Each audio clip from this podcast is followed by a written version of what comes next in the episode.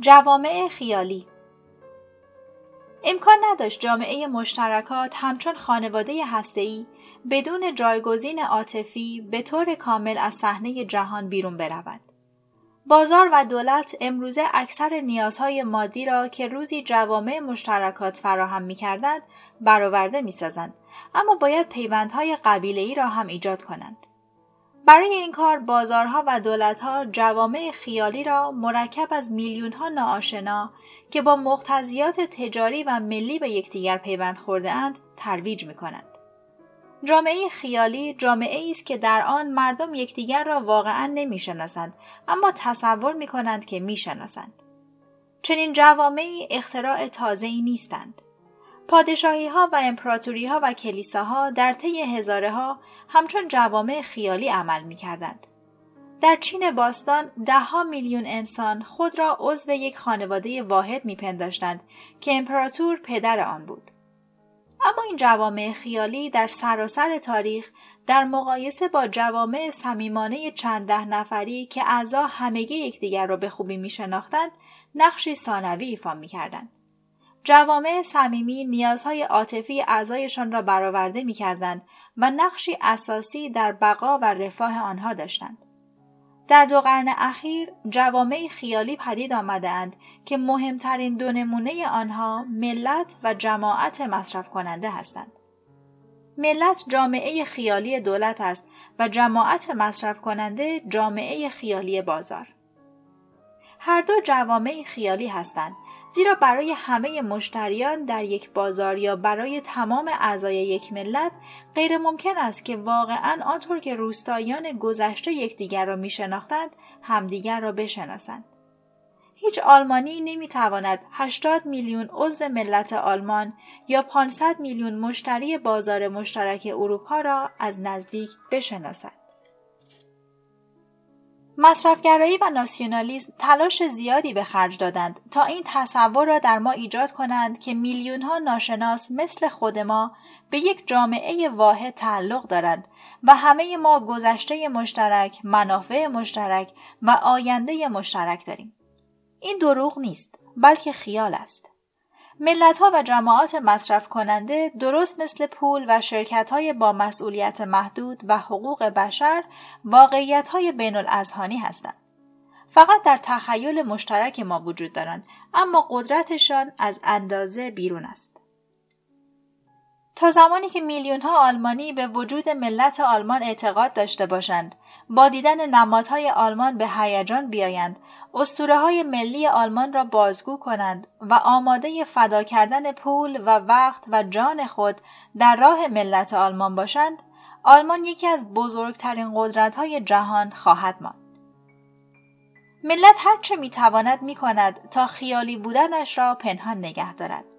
اکثر ملت ها می‌گویند که وجودی طبیعی و جاودانی دارند و در دوره‌ای بسیار کهن از آمیزش خاک سرزمین مادری با خون مردم به وجود آمدند. اما چنین ادعاهایی معمولا اقراق است.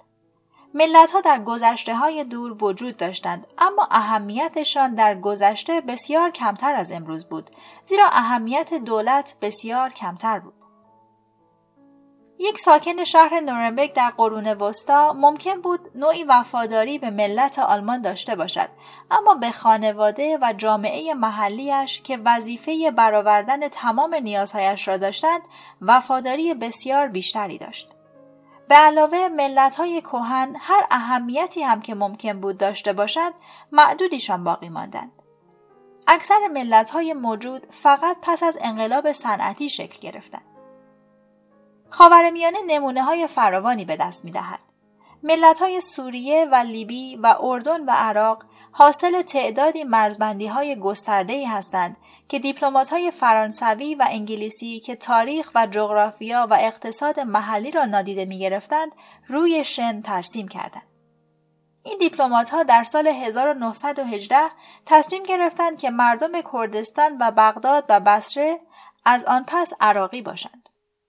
در وهله اول فرانسوی ها بودند که تصمیم گرفتند چه کسانی سوری و چه کسانی لبنانی باشند. صدام حسین و حافظ اسد هرچه می توانستند کردند تا آگاهی ملیشان را که ساخته دست انگلیس و فرانسه بود تحکیم و ترویج کنند اما نوتهای پرتمطراق آنها درباره ملتهای به اصطلاح جاودانی عراق و سوریه تبلی تو خالی بود گفتن ندارد که ملت نمی‌تواند از هیچ به وجود آید کسانی که با سخت کوشی عراق و سوریه را ساختند از مواد خام تاریخی و جغرافیایی و فرهنگی واقعی استفاده کردند که بعضی از آنها قدمت صدها و هزاران ساله دارند.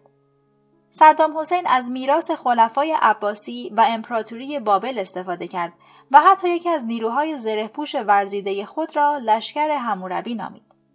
اما این به ملت عراق هویت کهن نمی‌دهد. اگر من با آرد و روغن و شکری که از دو ماه پیش در قفسه آشپزخانهام داشتم کیکی بپزم به این معنی نیست که خود کیک دو ماه قدمت دارد در دهه های اخیر جوامع ملی به طور فضایندهی تحت شعاع جماعات مصرف کننده قرار گرفتند که یکدیگر را از نزدیک نمی‌شناسند اما عادات مصرفی و علایق مشترکی دارند و از این رو خود را جزئی از یک جماعت مصرف کننده واحد می دانند. این بسیار عجیب به نظر می آید اما نمونه هایش در اطرافمان فراوان است. مثلا طرفداران مدونا جماعتی مصرف کننده را تشکیل می دهند. آنها خود را تا حد زیادی با خرید کردن تعریف می کنند. بلیت کنسرت، صفحه های موسیقی، پوسترها و پیراهن های مدونا را می‌خرند و به این وسیله مشخص می کنند چه کسی هستند. طرفداران تیم منچستر یونایتد، گیاهخواران و فعالان محیط زیست نمونه های دیگری هستند. همه آنها نیز بیش از هر چیز با آنچه مصرف می کنند مشخص می شوند. این سنگ بنای هویت آنهاست. گیاهخوار آلمانی ممکن است ترجیح دهد که با گیاهخوار فرانسوی ازدواج کند و نه با گوشخوار آلمانی. پویایی بیوقفه انقلاب های دو قرن اخیر چنان سریع و اساسی بودند که بنیادی ترین ویژگی نظم اجتماعی را تغییر دادند. نظم اجتماعی به طور سنتی خشک و انعطاف ناپذیر بود. نظم به مفهوم ثبات و استمرار بود. انقلاب های اجتماعی سریع استثنا بودند و اکثر دگرسانی های اجتماعی از انباشت بیشمار گام های کوچک منتج شدند. انسان تمایل داشت چنین فرض کند که ساختار اجتماعی انعطاف ناپذیر و ابدی است. خانواده ها و جوامع می توانستند برای تغییر موقعیت خود در درون نظام مبارزه کنند اما فکر تغییر ساختار بنیادین اجتماعی نامعنوس بود. مردم مایل بودند خود را با وضعیت موجود تطبیق دهند و اعلام کنند که تا بوده همین بوده و تا هست همین هست. سرعت تغییرات در طی دو سده اخیر به قدری زیاد شد که نظم اجتماعی ماهیتی انعطاف پذیر و پویا پیدا کرد. اکنون وضعیت دگرگونی دائمی برقرار است.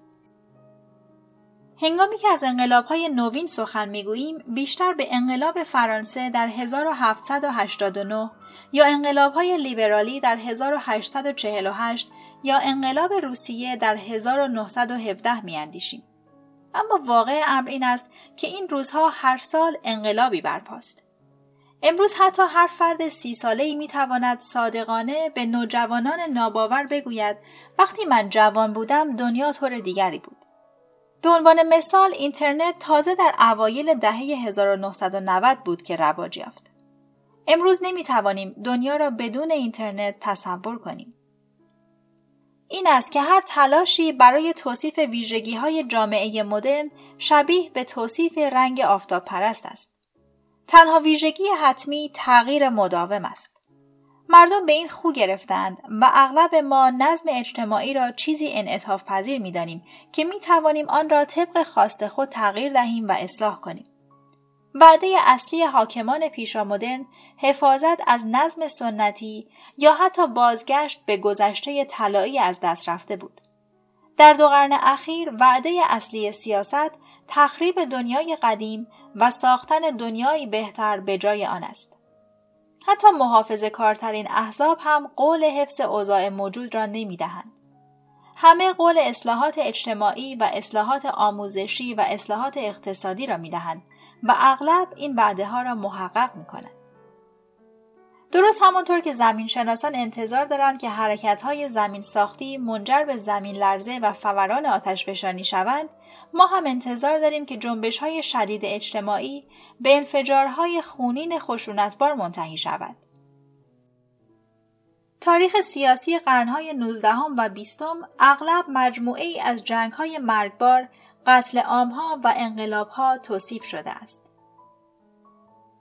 همچون کودکی که با چکمه های جدیدش از آبچاله به آبچاله دیگر میپرد این نگرش هم تاریخ را عرصه جهش هایی می داند. از یک حمام خون به حمام خون دیگر از جنگ جهانی اول به جنگ جهانی دوم و سپس به جنگ سرد از نسلکشی ارامنه به نسلکشی یهودیان و نسلکشی رواندایی ها از روبسپیر به لنین و هیتلر حقیقت همین است اما این فهرست کاملا آشنای فجایع تا حدودی گمراه کننده است ما بر آبچاله ها خیلی تمرکز می کنیم اما از زمین خشکی که بین آنهاست غافل می مانیم. دوران اخیر عصر مدرن نه تنها سطوح بی سابقه ای از خشونت و وحشت بلکه صلح و آرامش را هم تجربه کرده است. چارلز دیکنز درباره انقلاب فرانسه نوشت که بهترین زمانه و بدترین زمانه بود.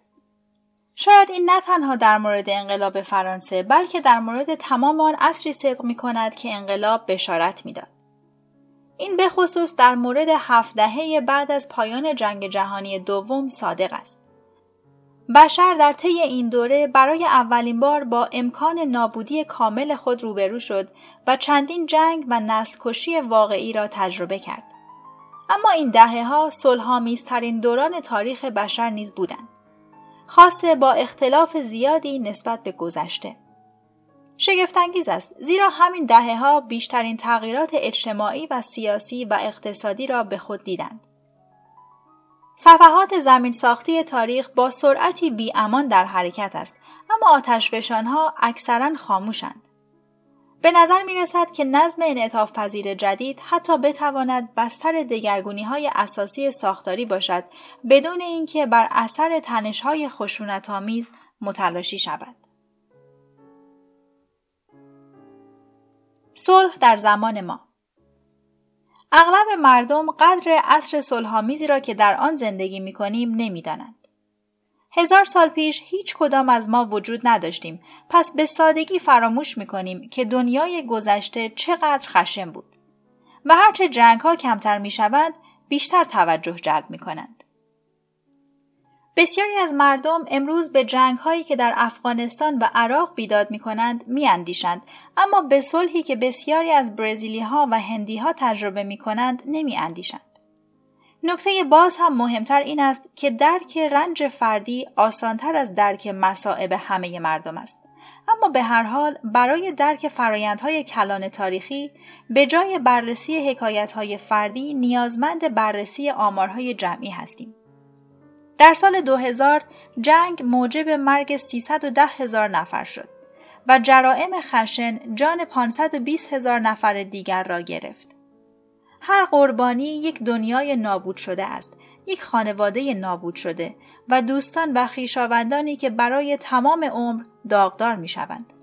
اما از چشمانداز کلان این 830 هزار قربانی فقط 1.5 درصد از 56 میلیون نفری هستند که در سال 2000 جان باختند. در آن سال یک ممیز 26 میلیون نفر در حوادث رانندگی جان باختند و 815 هزار نفر خودکشی کردند. آمار سال 2002 از این هم حیرت آورتر است.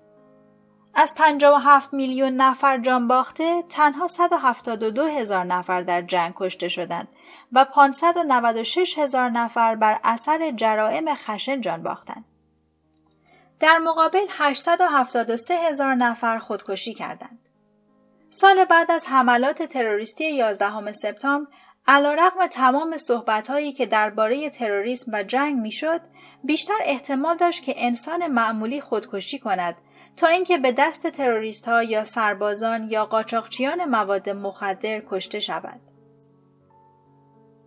در بیشتر دنیا مردم بدون وحشت از یورش قبیله مجاور و قتل عام شدن به دست آنها سر به بالین می‌گذارند. مردم مرفه انگلیس هر روز مسیر میان ناتینگهام و لندن را از بین جنگل شروود طی می کنند بدون ترس از اینکه یک گروه یاقی سرمست سبزپوش سر راهشان کمین کند و پولشان را بدزدد تا به فقرا بدهد. محصلان ترکه معلم را بر نمیتابند. وقتی که والدین از عهده پرداخت بدهی ها برنیایند فرزندان در این حراس نمیافتند که به بردگی فروخته شوند و زنان می‌دانند که قانون شوهرانشان را از کتک زدن و محبوس کردن آنان در خانه من می کند. چنین انتظاراتی روز به روز بیشتر در سراسر دنیا محقق می شوند. اقتدار دولت تا حد زیادی موجب کاهش خشونت می شود. در طول تاریخ اغلب خشونت ها از خصومت های محلی میان خانواده ها و جوامع مشترکات برمیخواست.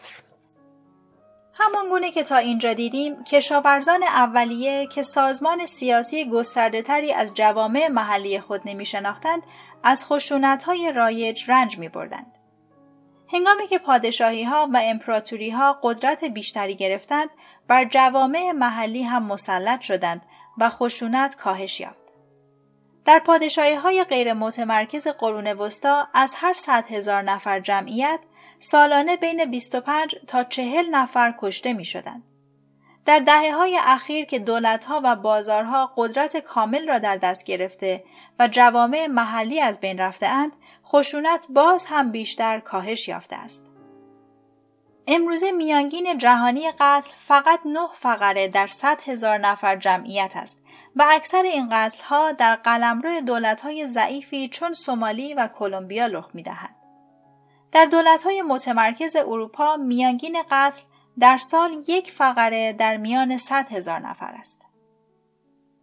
مسلما مواردی وجود دارد که دولتها از قدرت خود برای کشتن شهروندانشان استفاده می کنند و این موارد ذهن ما را خیلی به خود مشغول می کند و باعث ترس می شود. در طول قرن بیستم دهها میلیون نفر اگر نگوییم صدها میلیون به دست نیروهای امنیتی دولتهای خودشان به قتل رسیدند. اما باز از منظر کلان دادگاه های تابع دولت و نیروهای پلیس چه بسا سطح امنیت را در سراسر دنیا افزایش دادند. یک فرد امروزی معمولی حتی در دیکتاتوری های سرکوبگر در مقایسه با جوامع پیشامدرن کمتر در معرض خطر به قتل رسیدن به دست دیگری است. کنارگیری امپراتوری ها شاید اینکه خشونت در داخل کشورها از 1945 به بعد افزایش یا کاهش یافته است قابل مناقشه باشد. اما نمی شود انکار کرد که خشونت در سطح جهانی بیش از هر زمانی کاهش یافته است. شاید بارزترین نمونه فروپاشی امپراتوری های اروپایی باشد. در سراسر تاریخ امپراتوری ها شورشیان را با خشونت تمام سرکوب کردند و آنگاه که زمین را زیر پایشان سست احساس می کردند هر چه می توانستند می کردند تا خود را حفظ کنند حتی به قیمت به راه انداختن حمام خون و مرحله پایانی نابودی عموماً به هرج و مرج و جنگ های جانشینی می انجامید. از 1945 بدین سو اکثر امپراتوری ها کنارگیری زودرس صلحآمیز را ترجیح دادند. روند فروپاشی آنها نسبتا سریع و آرام و منظم بود. در سال 1945 بریتانیا بر یک چهارم جهان حکومت می کرد. سی سال بعد فقط بر چند جزیره کوچک حکم میراند. در طی دهه های میانی به گونه صلحآمیز و منظم از اکثر مستعمرات خود دست کشید. اگرچه بریتانیایی ها سعی کردند به زور اسلحه به مناطقی مثل مالایا و کنیا بچسبند اما در اکثر مناطق پایان عمر امپراتوریشان را با کشیدن آهی عمیق و نه با عصبانیت و کچخلقی پذیرفتند. آنها تمرکز خود را نه بر حفظ قدرت بلکه بر انتقال آن به آرامترین شکل ممکن گذاشتند. ماهاتما گاندی حداقل مقداری از ستایش هایی را که به دلیل آین عدم خشونت نصار او می شود واقعا مدیون امپراتوری بریتانیا است. علیرغم سالها مبارزه کینه توزانه و غالبا خشونت آمیز هنگامی که پایان حکومت بریتانیا فرا رسید هندی ها دیگر ناچار به جنگیدن با انگلیسی ها در خیابان های دهلی و کلکته نبودند. امپراتوری جایش را به تعداد زیادی دولت مستقل داد که بیشترشان از آن به بعد مرزهای پایداری داشتند و غالبا از زندگی صلحآمیزی در کنار همسایگانشان برخوردار بودند. این حقیقت دارد که دهها هزار نفر در چنگال امپراتوری دستخوش تهدید بریتانیا قربانی شدند و در چندین منطقه بحرانزا عقب نشینی بریتانیا منجر به بروز درگیری های قومی با صدها هزار قربانی به خصوص در هند شد. اما در مقایسه با یک میانگین تاریخی بلند مدت عقب نشینی امپراتوری بریتانیا نمونه صلح و نظم بود. امپراتوری فرانسه سرسختتر بود فروپاشی آن با نبردهای نهایی خونینی در ویتنام و الجزایر همراه بود که صدها هزار قربانی به جا گذاشت. اما فرانسه هم از بقیه مستعمرات خود به سرعت و به صورت صلحآمیز عقب نشینی کرد و به جای زد و خوردهای پرهرج و مرگ دولتهای نظاممندی به جا گذاشت. فروپاشی شوروی در سال 1989 علیرغم سربرآوردن درگیری های قومی در مناطق بالکان و قفقاز و آسیای مرکزی از اینها هم صلحآمیزتر بود. تا آن زمان هرگز چنین امپراتوری مقتدری تا این حد سریع و آرام منقرض نشده بود. امپراتوری شوروی در سال 1989 بجز در مورد افغانستان هیچ شکست نظامی یا اشغال خارجی یا شورش و حتی نافرمانی مدنی گسترده شبیه جنبش سیاهان به رهبری مارتین لوتر کینگ را تجربه نکرد. شوروی هنوز میلیونها سرباز، دهها هزار تانک و هواپیمای جنگی و سلاحهای هسته‌ای کافی در اختیار داشت که بتواند نوع بشر را چندین بار از روی زمین محو کند. ارتش سرخ و سایر ارتشهای عضو پیمان ورشو وفادار باقی ماندند. اگر آخرین حاکم شوروی میخائیل گورباچوف دستور لازم را صادر کرده بود، ارتش سرخ به روی توده های تحت انقیادش آتش میگشود.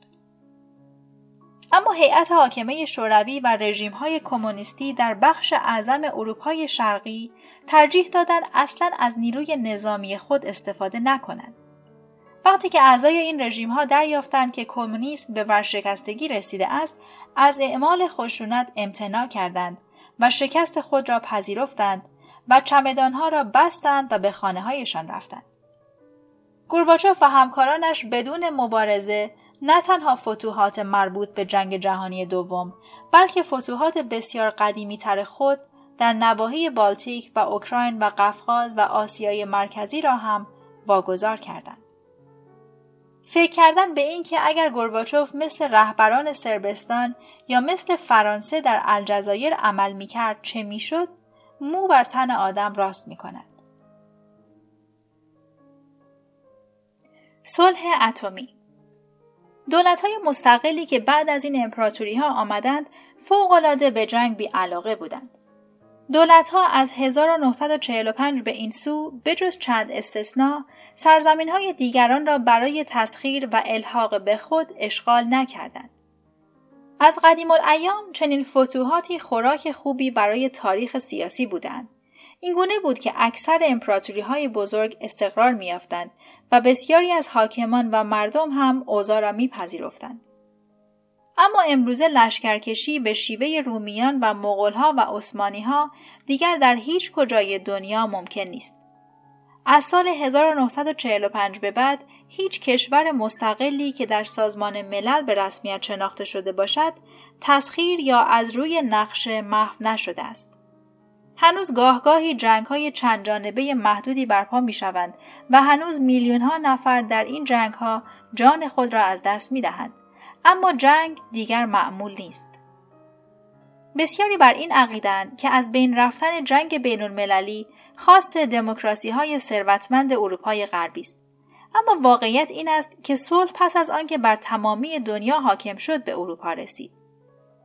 به این معنا که آخرین جنگ های چند جانبه جدی میان کشورهای آمریکای جنوبی جنگ بین پرو و اکوادور در سال 1941 و بین بولیوی و پاراگوئه در 1932 تا 1935 بود. و قبل از آن بجز جنگ میان شیلی از یک طرف و بولیوی و پرو از طرف دیگر در فاصله سالهای 1879 تا 1884 جنگی جدی میان کشورهای آمریکای جنوبی رخ نداد. ما جهان عرب را به ندرت منطقه صلحآمیز تصور می کنیم اما از وقتی که کشورهای عربی به استقلال دست یافتند تنها یکی از آنها جنگی تمام ایار را علیه دیگری راه انداخت برخوردهایی در نواحی مرزی در گرفته است. مثلا میان سوریه و اردن در 1970 به علاوه چند مداخله مسلحانه مثل دخالت سوریه در لبنان. جنگ های داخلی متعدد مانند الجزایر، یمن، لیبی و تعداد بسیار زیادی کودتا و شورش. اما بجز جنگ خلیج فارس جنگ های چند جانبه تمام ایاری بین دولت های عربی صورت نگرفته است. حتی اگر عرصه را گسترده تر کنیم تا تمام دنیای اسلام را در بر بگیرد تنها یک مورد دیگر خواهیم یافت و آن جنگ ایران و عراق است جنگ میان ترکیه و ایران یا پاکستان و افغانستان یا اندونزی و مالزی وجود نداشته است. در آفریقا اوضاع تا این حد امیدبخش نیست اما حتی آنجا هم اکثر درگیری ها جنگ داخلی و کودتا هستند. از زمانی که های آفریقایی در دهه های 1960 و 1970 به استقلال رسیدند، کشورهای معدودی به قصد اشغال به یکدیگر حمله کردند. در گذشته دوره های نسبتا آرامی وجود داشتند. مثلا در اروپا بین سالهای 1871 و 1914 اما همیشه به سرانجام تلخی رسیدند. اما این بار وضعیت به گونه دیگری است. زیرا صلح واقعی به معنای فقدان جنگ نیست. صلح واقعی یعنی ناپذیرفتنی بودن جنگ. صلح حقیقی هرگز در دنیا وجود نداشته است. بین سالهای 1871 و 1914 جنگ در اروپا محتمل به نظر می رسید و انتظار وقوع جنگ به یک اندازه بر افکار نظامیان و سیاستمداران و توده های مردم سنگینی می کرد. این احساس دلشوره و نگرانی در حقیقت بر تمام دیگر دوره های صلحآمیز تاریخ هم سایه افکنده بوده است. یکی از قوانین آهنین در سیاست بین الملل مقرر می داشت که در مورد دو واحد سیاسی همجوار یک برنامه فرضی و پذیرفتنی وجود دارد که آنها را ظرف یک سال به جنگ علیه یکدیگر خواهد کشاند. همین قانون جنگل در اروپای اواخر قرن نوزدهم در اروپای قرون وسطا در چین باستان و در یونان باستان حاکم بود. اگر اسپارت و آتن در 450 قبل از میلاد در صلح می بودند برنامه فرضی وجود می داشت حاکی از اینکه آنها در 449 قبل از میلاد در جنگ با یکدیگر خواهند بود. امروزه بشر قانون جنگل را نقض کرده است. امروز صلح واقعی وجود دارد و نه صرفا فقدان جنگ. برای اکثر واحدهای سیاسی هیچ برنامه موجهی وجود ندارد که ظرف یک سال به جنگی تمام ایار منجر شود. چه چیزی می تواند در سال بعد باعث جنگ میان آلمان و فرانسه شود؟ یا بین چین و ژاپن یا بین برزیل و آرژانتین؟ زد و خوردهای مرزی مختصری ممکن است رخ دهد اما فقط یک برنامه واقعا ویرانگر می تواند در سال 2014 به جنگ تمام ایاری به سبک قدیم بین برزیل و آرژانتین منتهی شود که در آن لشکر زرهپوش آرژانتین دروازه های ریو دو را در نوردد و خیل بمب های برزیلی بر سر همسایگان بوینوس آرسی فرود آید. احتمال بروز چنین جنگی شاید هنوز میان برخی از دولتها مثلا بین اسرائیل و سوریه یا بین اتیوپی و اریتریا یا بین آمریکا و ایران وجود داشته باشد اما اینها استثناءاتی هستند که قاعده را نقض نمی کنند. البته این وضعیت ممکن است در آینده تغییر کند و آن وقت با مرور گذشته ممکن است دریابیم که دنیای امروز به گونه باور نکردنی ساده لوحانه بوده است. اما از یک منظر تاریخی همین ساده ما جالب و زیباست. هرگز صلح تا به این حد مسلط نبوده است تا آنجا که مردم حتی نمی توانند وقوع جنگ را تصور کنند. محققان سعی کردند در توضیح این تحول فرخنده آنقدر کتاب و مقاله بنویسند که خواندن همه آنها از توان ما خارج است و چندین عامل مهم در این خصوص شناسایی کردند اول و مهمتر از همه این که هزینه جنگ به حد سرسام‌آوری بالا رفته است. جایزه صلح را باید به رابرت اوپنهایمر و همکارانش بابت طراحی بمب اتم اهدا می‌کردند تا به جایزه صلح خاتمه دهند. سلاحهای هسته‌ای جنگ بین ابرقدرت‌ها را به خودکشی دست جمعی بدل کرده و امکان تسلط بر جهان به زور اسلحه را غیرممکن ساخته است. ثانیا همزمان با سر به فلک زدن هزینه جنگ سود و عواید آن کاهش یافته است. در بخش اعظم تاریخ حکومت ها می توانستند خود را با قارت و الحاق سرزمین های دشمن ثروتمند کنند. ثروت عمدتا شامل زمین و دام و برده و طلا بود و به همین سبب قارت و قصب آنها کار ساده ای بود. امروزه ثروت اساسا مرکب است از سرمایه انسانی، دانش و مهارت فنی و ساختارهای پیچیده اجتماعی اقتصادی مثل بانک ها. در نتیجه رو بودن یا زمیمه کردن آن به قلمرو خود دشوار است. کالیفرنیا را در نظر بگیرید. ثروت این سرزمین اساساً بر معادن طلا استوار بود اما امروز بر سیلیسیوم و سلولوید استوار است سیلیکون ولی و تپه های سلولوید در هالیوود اگر چینی ها می‌خواستند به قصد تسخیر نظامی کالیفرنیا یک میلیون سرباز در سواحل سانفرانسیسکو پیاده کنند و وارد خاک آن شوند چه می‌شد چیز زیادی دستگیرشان نمی‌شد اصلا معدن سیلیسیوم در سیلیکون ولی وجود ندارد. ثروت در مغز مهندسان گوگل و فیلمنامه نویسان و کارگردانان و متخصصان جلوه های ویژه هالیوود است که می توانند خیلی قبل از اینکه تانک های چینی به بلوار سانست در لس آنجلس برسند سوار اولین هواپیما به مقصد بنگلور یا بمبئی شوند. تصادفی نیست که جنگ های تمام ایاری که هنوز در دنیا اتفاق میافتد مثل اشغال کویت توسط عراق در مناطقی است که ثروت از نوع قدیمی است در همان حال که جنگ کمتر مقرون به صرفه می شود صلح بیش از هر زمان دیگری سودآور است در اقتصادهای کشاورزی سنتی تجارت با سرزمین های دوردست و سرمایه گذاری خارجی اهمیت چندانی نداشتند در نتیجه صلح سود چندانی نداشت جز اینکه از مخارج جنگ اجتناب می‌شد.